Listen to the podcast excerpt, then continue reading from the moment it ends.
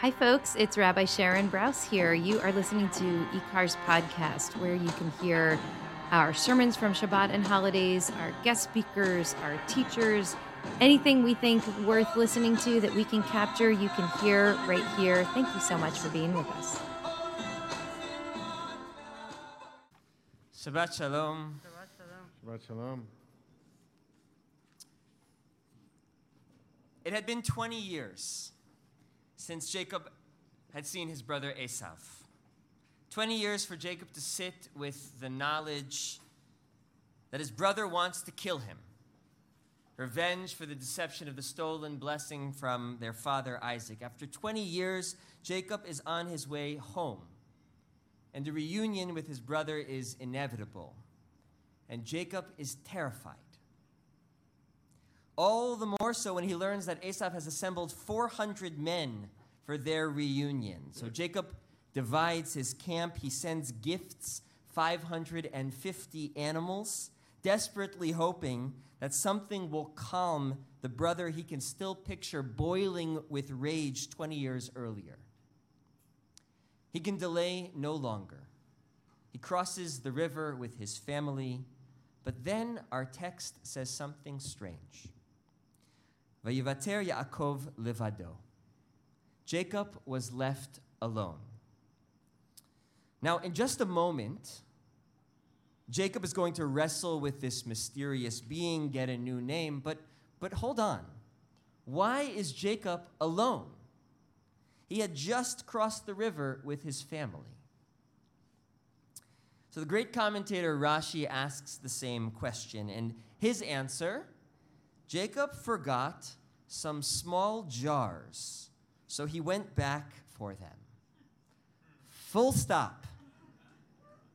Okay, Rashi, uh, you're telling us that this man who is scared for his life and for his family, who just sent a small fortune to placate his brother, leaves his family and recrosses the river to go back for some jars.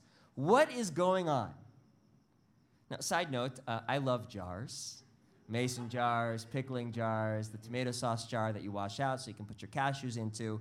But still, what could possibly be so important about these jobs, jars uh, in this moment in Jacob's story? Enter the Imrei Noam, a nineteenth century Hasidic teacher. The jar that Jacob retrieves is filled with oil. But not just any oil. This oil came from the olive branch that the dove brought back to Noah on the ark. This branch signaled to Noah that this horrible catastrophe was coming to a close.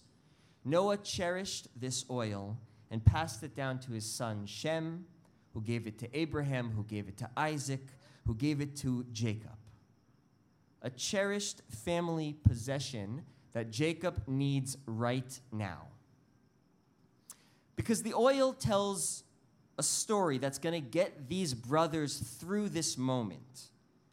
I imagine Noah completely breaking down when the dove brings back this branch, sobbing for what was lost, haunted by the thought of what more he could have done, and relieved, relieved that this story wouldn't end on a boat adrift forever, grateful that new beginnings are possible.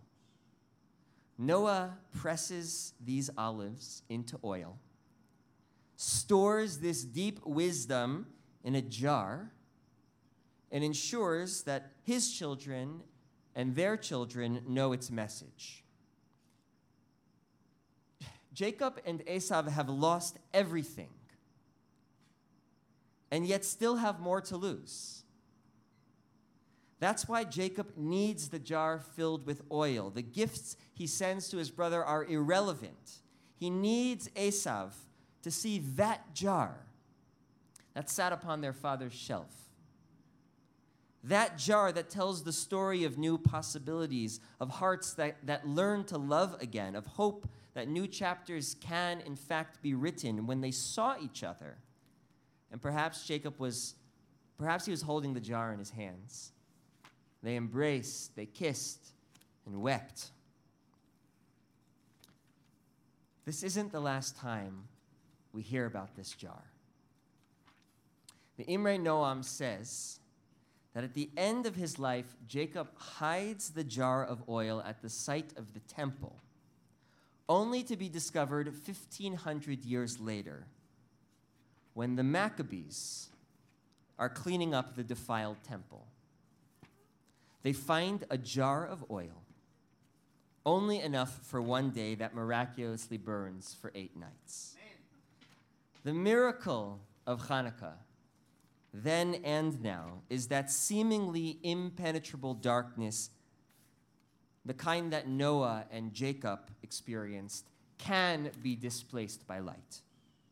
Even a drop of hope is worth retrieving, because it might help us imagine a brighter path ahead.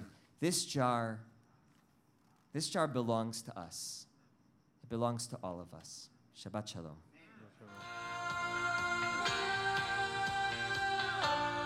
Hey everybody, Randy Sklar here. I'm an IKAR member. And Jason Sklar here. I'm an IKAR fan. Yeah, and we uh, love IKAR so much. We love the message that IKAR uh, delivers in their many podcasts, and we feel like most people feel there aren't a lot of podcasts in this world. I think there are only two or three. There's only a couple, so what we'd like you to do is donate to IKAR at ikar dash l a dot org uh, so that they can do more podcasts and more cool things, because Lord knows the world needs more podcasts. Yep.